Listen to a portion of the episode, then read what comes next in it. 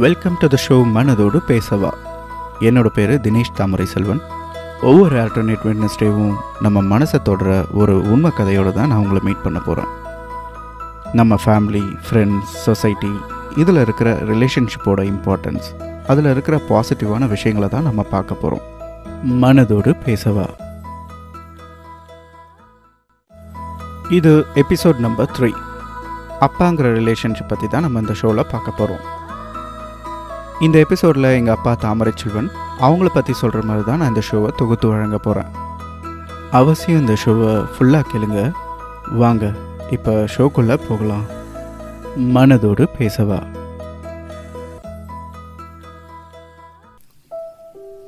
சின்ன வயசுலேயே அவங்க பள்ளிப்பருவம் போதும் அப்படின்னு சொல்லிட்டு குடும்பத்துக்காக உழைச்சி எங்களெல்லாம் கரையேற்றின எங்கள் அப்பா தாமரை தாமரை செல்வன் அண்ணாமலை.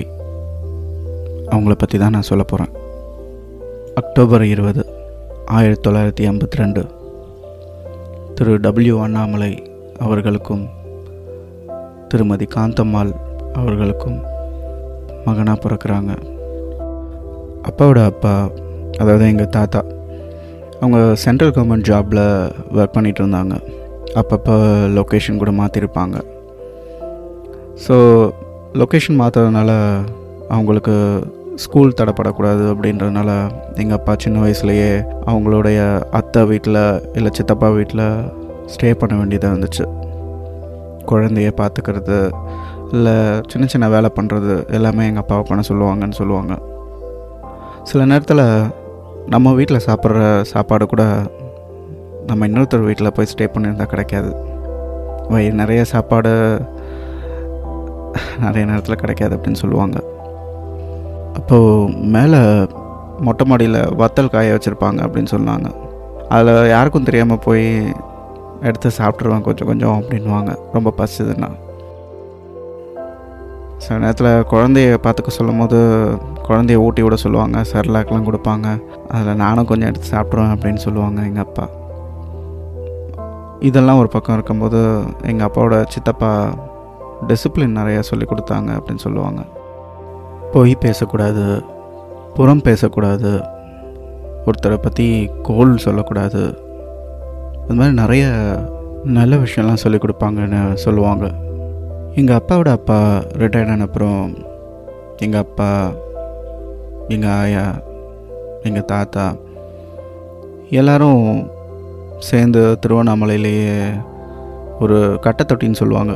அதாவது விறகு டிப்போ.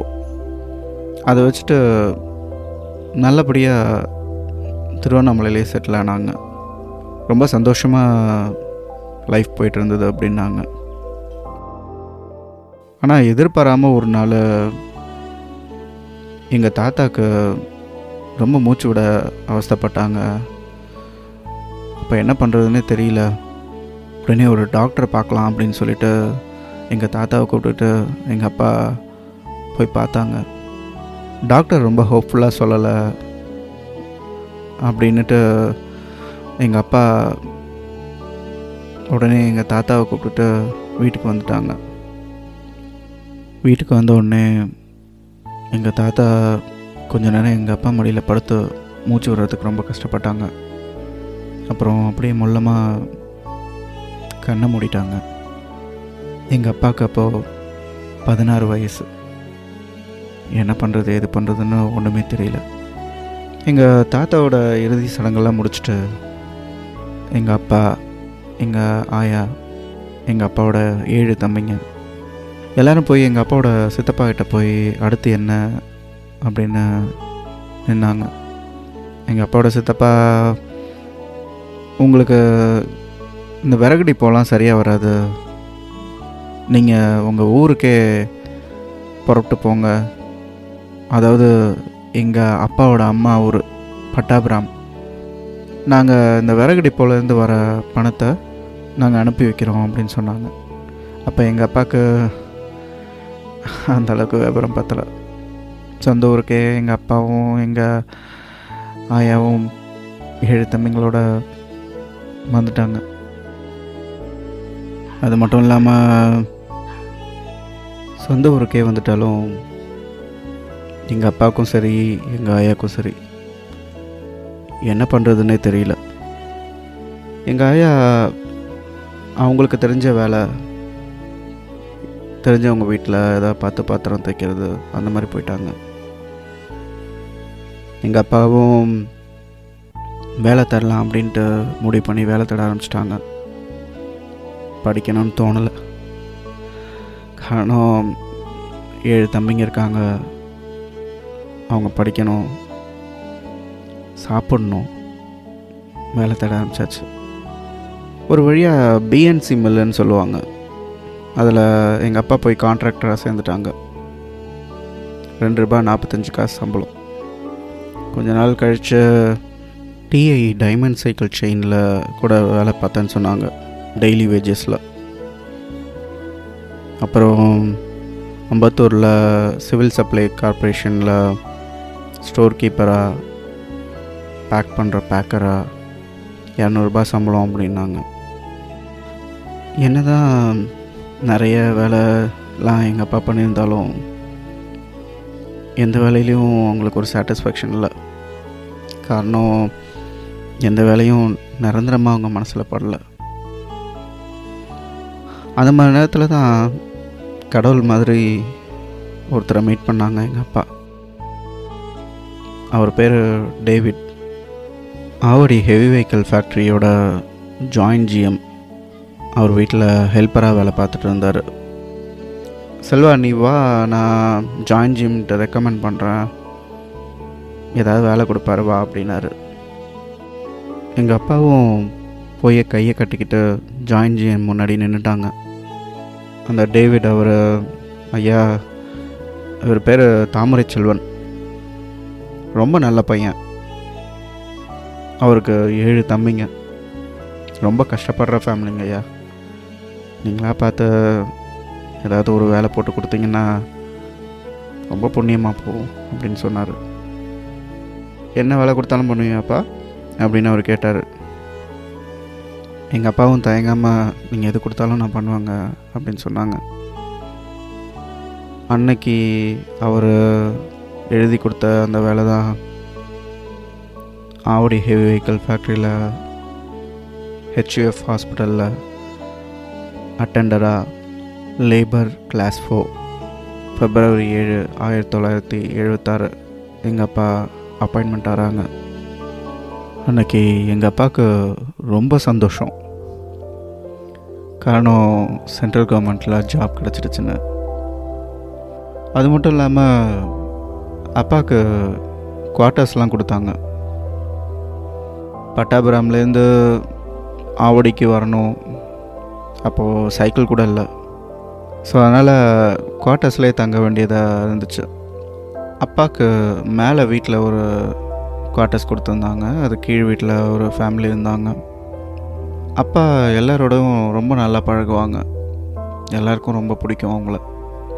அந்த மாதிரி இருக்கும்போது கீழ் வீட்டில் இருந்த ஃபேமிலி அவங்கள தேடி யாரும் ரிலேட்டிவ்ஸ் யாராவது வந்தாங்கன்னா அவங்க தங்கணுன்னா மேலே வீட்டில் இருக்கிற அப்பா அவங்களோட தான் தங்குவாங்க.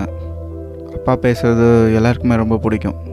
ரொம்ப மரியாதையாக ரொம்ப கேரிங்காக நல்லா பேசுவாங்க. ரிலேட்டிவ்ஸ் யார் வந்தாலும் அப்பாவையும் வந்து மேலே பார்த்துட்டு பேசிட்டு அப்பாவோட கொஞ்சம் நேரம் கூட இருந்துட்டு சில நேரம் நைட்டு தங்க வேண்டியதாக இருந்ததுன்னா அப்பாவோட தான் தங்குவாங்க. இந்த மாதிரி போயிட்டு இருக்கும்போது எங்கள் அப்பாவோட வாழ்க்கையில் ஒரு முக்கியமான திருப்பம் வந்ததுன்னு தான் நான் சொல்லுவேன். அது எங்கள் அம்மா வந்த நேரம். எங்கள் அப்பாவை பார்த்துட்டு போன ரிலேட்டிவ்ஸ் எல்லாருமே அவங்க வீட்டில் ஒரு பொண்ணு இருக்குது அவங்களுக்கு மாப்பிள்ளை பார்க்குறாங்க. நாம் ஏன் இந்த தம்பியை சொல்லக்கூடாது அப்படின்னு யோசித்தாங்க அப்போ அது மாதிரி ஒரு பொண்ணு இருக்குது பார்க்க வரீங்களா அப்படின்னு சொல்லி காரைக்கால் பக்கத்தில் இருக்கிற அக்ரஹாரம் அப்படின்னு ஒரு ஊர். அந்த இடத்துல வாங்க நம்ம பொண்ணு பார்க்கலாம் அப்படின்னு சொல்லி கூப்பிட்டு போனாங்க. எல்லாரும் சொன்ன உடனே எங்கள் அப்பா ஏதோ தைரியத்தில் புறப்பட்டு அந்த ஊருக்கு பொண்ணு பார்க்குறதுக்கு போயிட்டாங்க. ஆனால் அங்கே போன அப்புறம்தான் அந்த ஊர் எவ்வளோ செழிப்பான ஊர் அப்படின்னு எங்கள் அப்பா பார்த்தாங்க. அவ்வளோ அழகாக எங்கே பார்த்தாலும் தோட்டம் அழகான பூக்கள் பெரிய பெரிய தோட்டம் ஒரு ஒரு வீட்டுக்கும். ஒரு வீட்டுக்கும் இன்னொரு வீட்டுக்கும் இடையில சுமார் கால் கிலோமீட்டர் இருக்கும். அழகான வயல்கள். எல்லா இடத்துலையும் ரொம்ப மரியாதையான மக்கள். எங்கள் அம்மாவோட வீடு மட்டும் இந்த காரைக்குடியிலாம் ஒரு பெரிய வீடு பார்த்துருப்போம். ஒரு பக்கம் நுழைஞ்சா அப்படியே உள்ளே போய் கடைசியில் தான் வெளியில் வருவோம். அந்த மாதிரி ஒரு பெரிய ஓட்டு வீடு. அங்கே மாப்பிள்ளை வந்திருக்காங்க அப்படின்னு சொன்ன உடனே அதுவும் மெட்ராஸ்லேருந்து வந்திருக்காங்க அப்படின்னு சொன்ன உடனே ஊரில் எல்லாருமே திரண்டு வந்துட்டாங்க மாப்பிள்ளையை பார்க்குறதுக்கு. எங்கள் ஊரில் மெட்ராஸ்லேருந்து வந்திருக்கோம் அப்படின்னாலே அது ஒரு பெரிய விஷயமா பார்ப்பாங்க. ஏதோ அமெரிக்காவிலேருந்தே வந்த மாதிரி. ஆனால் எங்கள் அம்மாவோட வீடை பற்றி நான் டெஃபரெண்ட்டாக சொல்லணும். வீடை சுற்றி அவ்வளோ பெரிய தோட்டம். அங்கே இல்லாத மரங்கள் இல்லை. அழகான பூக்கள். எந்நேரமும் ஒரு பத்து நடவாளுங்க. நடவாள்னா வீட்டை சுற்றி வேலை செய்கிறவங்க வீடை தோட்டம் எல்லாத்தையும் சுத்தம் பண்ணிகிட்டு இருக்கவங்க. வீட்டுக்கு அந்த பக்கம் ஓட்டின மாதிரி பெரிய பசுமாடு சூப்பர் இருந்துச்சு அங்கே கிட்டத்தட்ட ஒரு இருபது இருபத்தஞ்சி மாடு பசுமாடு மட்டுமே இருக்கும். இன்னொரு பக்கம் வண்டி மாடெல்லாம் பூட்டி வைக்கிற மாதிரி ஒரு முப்பது மாடு அதுக்குன்னு தனியாக ஒரு இடமே அமைச்சு வச்சுருப்பாங்க. எங்கள் அம்மா வீட்டில் அவங்களுக்குன்னு இருக்க இடமே வந்து ஏக்கர் கணக்கில். அதுலேருந்து வர நெல்லை வீட்டில் பத்தாயம்னு சொல்லுவாங்க. அதாவது நெல்லெல்லாம் ஸ்டோர் பண்ணி வைக்கிற ஒரு இடம். அதில் கிலோ கணக்கில் நெல்லெல்லாம் ஸ்டோர் பண்ணி வச்சுருப்பாங்க. அதில் ஒரு ஆளே இறங்கி உள்ளே இருக்கலாம். எவ்வளோ பெரிய இடம்? கிட்டத்தட்ட ஒரு ரூம் அளவுக்கு அந்த நெல் ஸ்டோர் பண்ணியிருக்கிற பத்தாயிரம் இருக்கும். இதெல்லாம் பார்த்த உடனே எங்கள் அப்பாவுக்கு உண்மையாகவே நமக்கு பொண்ணு தருவாங்களா அப்படின்ற ஒரு டவுட் வந்துடுச்சு. இருந்தாலும் ஒரு ஒருத்தராக வந்து அப்பா கிட்ட தம்பி என்ன வேலை பார்க்குறீங்க? எங்கே இருக்கீங்க? உங்களுடைய பழக்கம் வழக்கம்லாம் எப்படி? அது மாதிரி நிறைய பேச ஆரம்பிச்சிட்டாங்க. எங்கள் அப்பா பொறுமையாக எல்லாத்துக்கும் பதில் சொல்லிகிட்டு இருந்தாங்க. அப்போது அம்மா எங்கே இருக்காங்க தம்பி? அப்படின்னு கேட்டாங்க. எங்கள் அப்பாவுக்கு ஒரு சின்ன தயக்கம். ஒருவேளை அம்மா வந்து அதே ஊரில் பக்கத்தில் தான் இருக்காங்க அப்படின்னு சொன்னால் என்ன நினைப்பாங்களோ? அப்படின்ட்டு திருவண்ணாமலையில் இருக்காங்க அப்படின்னு சொல்லிட்டாங்க. எங்கள் அப்பா சொன்னதை வச்சுட்டு எங்கள் அம்மாவோட ஊரில் எங்கள் தாத்தா அவங்க சொந்தக்காரங்க எல்லோரும் மாப்பிள்ளை வீடை விசாரிக்கலாம் அப்படின்னு சொல்லி திருவண்ணாமலைக்கு போயிட்டாங்க. அங்கே போய் விசாரித்த அப்புறம் தான் எங்கள் தாத்தாவுக்கு தெரிய வந்தது எங்கள் அப்பாவோட அம்மா வந்து திருவண்ணாமலையில் இல்லை பட்டாபுரம்ங்கிற ஊரில் இருக்காங்க அப்படின்னு. எங்கள் தாத்தாவுக்கு ஒரு சின்ன கேள்வி. எதுக்காக அந்த தம்பி போய் சொல்லணும்? எல்லாரும் நல்லா தான் சொல்கிறாங்க அந்த தம்பியை பற்றி இருந்தாலும் எதுக்கு அந்த தம்பி இதை மறைக்கணும் அப்படின்னு யோசிச்சாங்க. சென்னைக்கு புறப்பட்டு எங்கள் அப்பாவை பார்க்க வந்தாங்க. வந்த கையோட தம்பி உங்கள் சொந்தக்காரங்க பக்கத்தில் இருந்தால் அங்கெல்லாம் கூப்பிட்டு போகிறீங்களா அப்படின்னு சொன்னாங்க. எங்கள் அப்பாவும் சென்னையில் இருக்கிற தெரிஞ்ச சொந்தக்காரங்க எல்லா வீட்டுக்கும் கூப்பிட்டு போனாங்க. அப்போது எங்கள் தாத்தா எங்கள் அப்பாவை பார்த்து தம்பி நீங்கள் அம்மா திருவண்ணாமலையில் இருக்காங்கன்னு சொன்னீங்கல்ல? அப்படின்ன உடனே அங்கே போய் பார்த்தோம். அம்மா பட்டாபுரமில் இருக்காங்கன்னு சொன்னாங்க. ஏன் அப்படி சொன்னீங்க தம்பி? அப்படின்னு கேட்டாங்க. எங்கள் அப்பாவுக்கு அது ஒரு பெரிய ஷாக்கு. என்ன சொல்கிறதுன்னு ஒன்றும் புரியல. நான் அதுக்கு மேலே எங்கள் அப்பா எதையும் மறைக்க விரும்பலை. எங்கள் அப்பா தயங்கிக்கிட்டு எங்கள் அம்மா நாங்கள்லாம் ரொம்ப ஏழ்மையான குடும்பம். ரொம்ப சின்ன வீடு. ஒருவேளை நீங்கள் அதை பார்த்து பொண்ணு தர மாட்டீங்களோ அப்படின்னு தான் நான் சொல்லங்க அப்படின்னு எங்கள் அப்பா சொன்னாங்க. எங்கள் தாத்தா ரொம்ப பெருந்தன்மையானவங்க. அதை பெருசாக பொருட்படுத்தலை. சரி தம்பி அம்மாவை பார்க்கலாமா அப்படின்னு கேட்டாங்க அடுத்த வார்த்தை. எங்கள் அப்பா உடனே சரின்னு சொல்லிட்டு கொஞ்ச நேரம் நீங்கள் இங்கே வீட்டில் இருங்க. நான் வீட்டுக்கு போகிறதுக்கு ஏதாவது வாங்கிட்டு அப்படியே வரேன் அப்படின்னு சொல்லிட்டு சைக்கிள் எடுத்துகிட்டு உடனே கிளம்புனாங்க. அவசர அவசரமாக எங்கே போயிருப்பாங்க? அவங்க அம்மாவை போய் பார்த்து அம்மா வரவங்க பொண்ணு வீடு பொண்ணோட அப்பா ரொம்ப பெரிய குடும்பம் ரொம்ப நல்லவங்க. அவங்க கேட்குற கேள்விக்கு மட்டும் பதில் சொல்லுமா வேறு எதுவும் பேச வேண்டாம். பார்த்து பேசுமா அப்படின்னு சொல்லிட்டு அதே சைக்கிளில் வந்து எங்கள் தாத்தாவை புதுசாக கூப்பிட்டு போகிற மாதிரி கூப்பிட்டு போனாங்க. அங்கே போய் பார்க்கும்போது தான் எங்கள் தாத்தா அந்த வீடு ஒரு கூரை வீடு. அந்த கூரை வீட்டுக்குள்ளே எங்கள் அப்பாவோட அம்மா எங்கள் ஆயா ஒரு பானை தண்ணி ரெண்டு மூணு தட்டு அதுக்கப்புறம் பாத்திரம் ஒரே ஒரு ரூமு அவ்வளோதான் உண்மையாகவே ரொம்ப சின்ன வீடு. எங்கள் தாத்தா அங்கே போய் அவங்கள பார்த்த உடனே பேச ஆரம்பிச்சிட்டாங்க. வெத்தலை போடுவீங்களா? அப்படின்னு கேட்டாங்க. எங்கள் ஆயாவும் நான் போடுவாங்க அப்படின்னு சொன்ன உடனே ரெண்டு பேரும் வெத்தலையை எடுத்து வச்சு மடித்து சாப்பிட்டுக்கிட்டே பேச ஆரம்பிச்சிட்டாங்க. பேசி முடிச்சுட்டு எங்கள் தாத்தா கிளம்பிட்டாங்க. ஊருக்கு போய் தகவல் சொல்கிறேன் தம்பி அப்படின்ட்டு கிளம்பிட்டாங்க. எங்கள் அப்பாவுக்கு என்ன சொல்லுவாங்களோ அப்படின்னு ஒரு இது.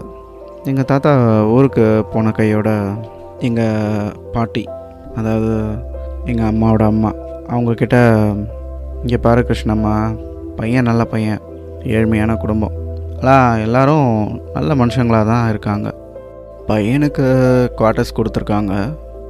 அவங்க அம்மா தம்பிங்கெல்லாம் பக்கத்து ஊரில் தனியாக ஒரு வீடு எடுத்து இருக்காங்க.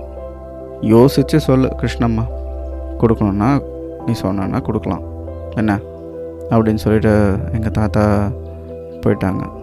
இப்போது எங்கள் அப்பாவுக்கு நிறைய ரெக்கமெண்டேஷன் ஒரு பக்கம் கீழ் வீட்டில் இருந்த சொந்தக்காரங்க ரெண்டாவது அம்மாவோட அண்ணெல்லாம் வந்து தங்கியிருந்தாங்க. அவர் ரொம்ப நல்லவருமா. நிச்சயமாக நாம் ராணியை கொடுக்கலாம் அப்படின்னு எங்கள் அம்மாவோட அண்ணனுங்க. அது மட்டும் இல்லாமல் வந்துட்டு போன அத்தனை சொந்தக்காரங்களும் ரொம்ப நல்ல பையன். யோசிக்காதீங்க. நல்லா வச்சுப்பார் தாராளமாக கொடுக்கலாம். பொண்ணு மெட்ராஸில் தானே இருக்க போது இங்கே தான் பக்கத்து ஊர். நம்ம போய் பார்த்துக்கலாம். ஒரு வழியாக எங்கள் பாட்டி எங்கள் அம்மாவோட அம்மா பொண்ணு தரலாம் அப்படின்னு சொல்லி சம்மதிச்சிட்டாங்க. அப்புறம் என்ன? நிச்சயதார்த்தம் கேட்டு மேளம் எல்லாமே. ரொம்ப சந்தோஷமான தருணம். எங்கள் அப்பாவுக்கு எங்கள் அப்பா வீட்டில் எல்லாருக்குமே. நீங்கள் இப்போ எல்லோரும் யோசிச்சுட்ருப்பீங்க கல்யாணம்னா அது கோவிலில் நடந்திருக்குமோ அப்படின்னு. இது சீர்திருத்த கல்யாணம். பாண்டிச்சேரி மினிஸ்டர்ஸ்லாம் வந்தாங்க. அவங்கள கூப்பிட்டு வந்து சரியா ஏழு இருபத்தஞ்சுக்கு அந்த மினிஸ்டர் தாலி எடுத்து கொடுத்தாரு. அப்போவும் அவருக்கு நல்ல நேரத்தில் நம்பிக்கை உண்டு. கல்யாணம் சிறப்பாக முடிஞ்சிச்சு. எங்கள் அப்பாவோட குவார்ட்டர்ஸில் வீட்டில் அவங்க புது மனைவியோட அதாவது எங்கள் அம்மாவோட புது லைஃப்பை தொடங்கினாங்க. அம்மாவுக்கு சென்னை புதுசு. அப்பா என்ன சொன்னாலும் நம்புவாங்க. சில நேரத்தில் ஒரு பெரிய பில்டிங்கை பார்த்து அதோ அது கோவிலில் மசூதி வேண்டிக்கோ அப்படின்னா எங்கள் அம்மா கண்ணை மூடிட்டு வேண்டிப்பாங்க. ஏன்னா கிராமத்துலேருந்து வந்திருக்காங்களாம்மா நீ என்ன சொன்னாலும் நம்புவாங்க அப்படின்னு.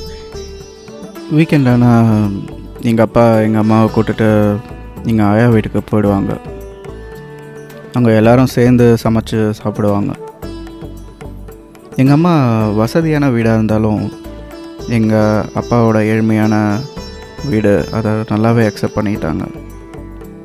கஷ்டமோ நஷ்டமோ எங்கள் அம்மா எங்கள் அப்பாவோட கூடவே பயணித்தாங்கன்னு தான் சொல்லுவேன். எங்கள் அப்பா நிறைய கடன் மேரேஜ்க்காக அவங்க அம்மா சப்போர்ட்டுக்காகவும் வாங்கியிருந்தாங்க. கல்யாணம் சொசைட்டி லோன் இதெல்லாம் நிறைய போட்டு சம்பளம் ரொம்ப கம்மியாக தான் வந்துச்சு. கேஷ் வேணும். ஃபேமிலியை ரெட் பண்ணணும். அம்மா காலையில் நாலு மணிக்கெல்லாம் எழுந்திரிச்சுப்பாங்க.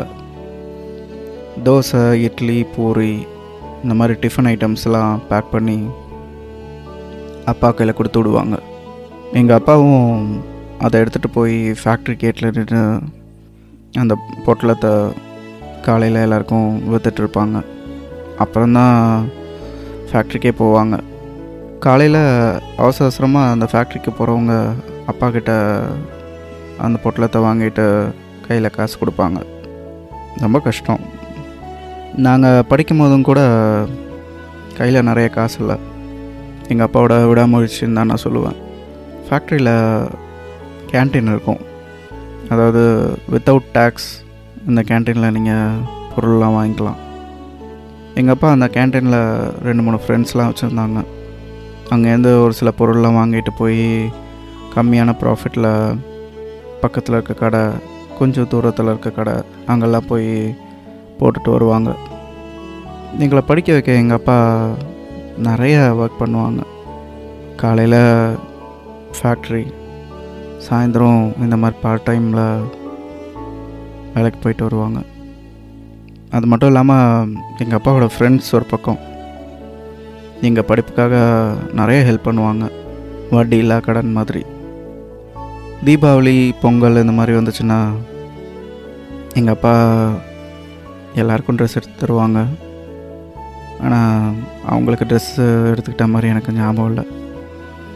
நானும் என் தம்பியும் நல்லாவே படித்தோம் ஒரு டைம் என் தம்பி ஸ்கூலிங்காக ஆவடி குவார்ட்டர்ஸ்லேருந்து அம்பத்தூர் போகணும் அப்படின்ற கட்டாயம் வந்துடுச்சு ஏன்னா ஸ்கூல் கொஞ்சம் நல்ல ஸ்கூலு நல்லா சொல்லித்தராங்க அப்படின்றதுக்காக நாங்கள் ஷிஃப்ட் பண்ண வேண்டியதாகிடுச்சு அப்பாவோட வேலை அப்பையும் அதே ஆவடி டேங்க் ஃபேக்ட்ரியில் தான்.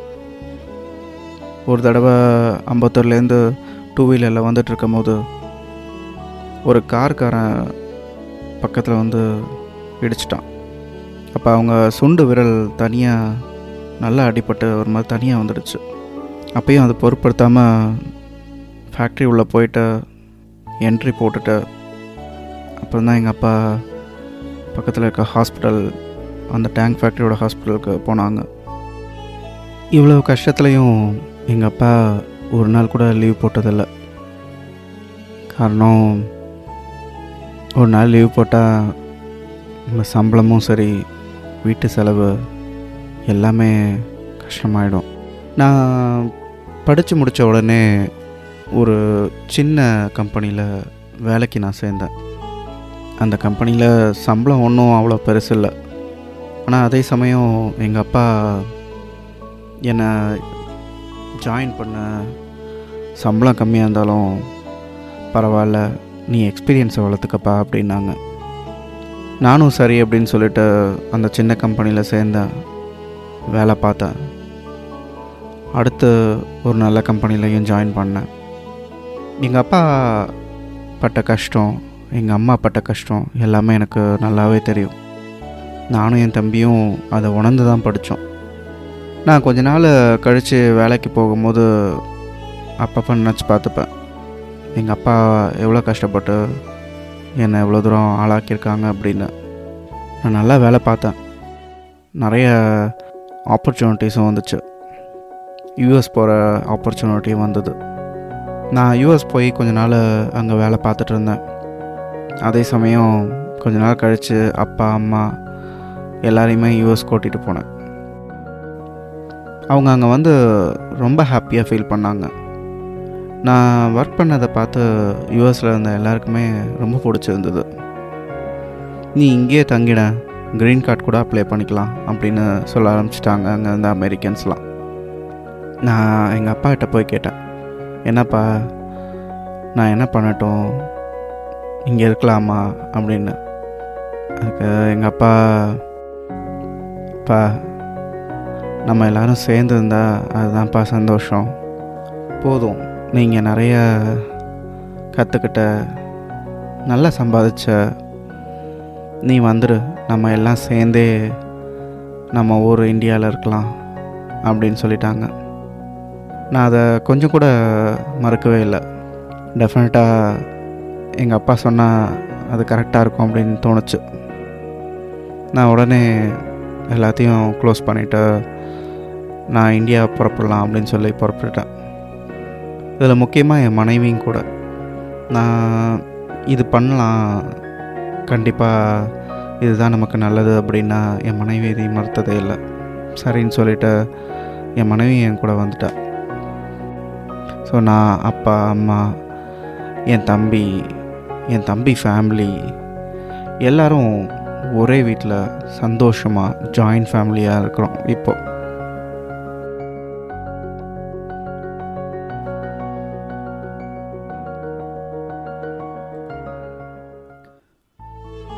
அப்பா தனக்காக எதையும் செஞ்சுக்காமல் வீட்டில் இருக்கிற குழந்தைங்களுக்காக மனைவிக்காக உழைக்கிற ஒரே ஒரு ஜீவனில் நான் பார்த்த வேலையை என் மகன் பார்க்கக்கூடாது நான் பார்க்காத உலகத்தை என் பிள்ளைங்க பார்க்கணும். சந்தோஷமாக இருக்கணும் அப்படின்னு நினைக்கிற ஒரு ஜீவன். நம்ம அப்பா செஞ்ச தியாகம் உழைப்பெல்லாம் பார்க்கும்போது நாம் அவங்களுக்கு செஞ்சது ரொம்ப கம்மி தான் தோணுதில்லை. அம்மாவுக்கு அடுத்தபடியாக நம்ம வாழ்க்கையில் நம்மளை கை தூக்கி விட முடியும் அப்படின்னா அது அப்பாங்கிற அந்த தெய்வத்தால் மட்டும்தான் முடியும். அப்பா.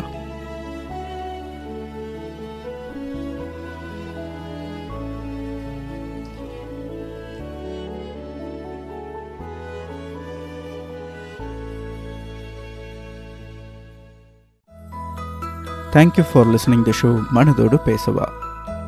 உங்களுக்கு இந்த ஷோ பிடிச்சிருக்கோன்னு நம்புகிறேன் அவசியம் ஃபாலோ பண்ணுங்கள் உங்கள் ஃப்ரெண்ட்ஸ் ஃபேமிலி எல்லாருக்கிட்டையும் இந்த பாட்காஸ்ட்டை ஷேர் பண்ணுங்கள் மீண்டும் ஒவ்வொரு ஆல்டர்னேட் வெட்னஸ்டேவும் நம்ம மனசை தொடர ஒரு உண்மை கதையோடு தான் நான் உங்களை மீட் பண்ண போகிறேன் அதுவரை உங்கள் மனதோடு தினேஷ் தாமரை செல்வனின் மனதோடு பேசவா?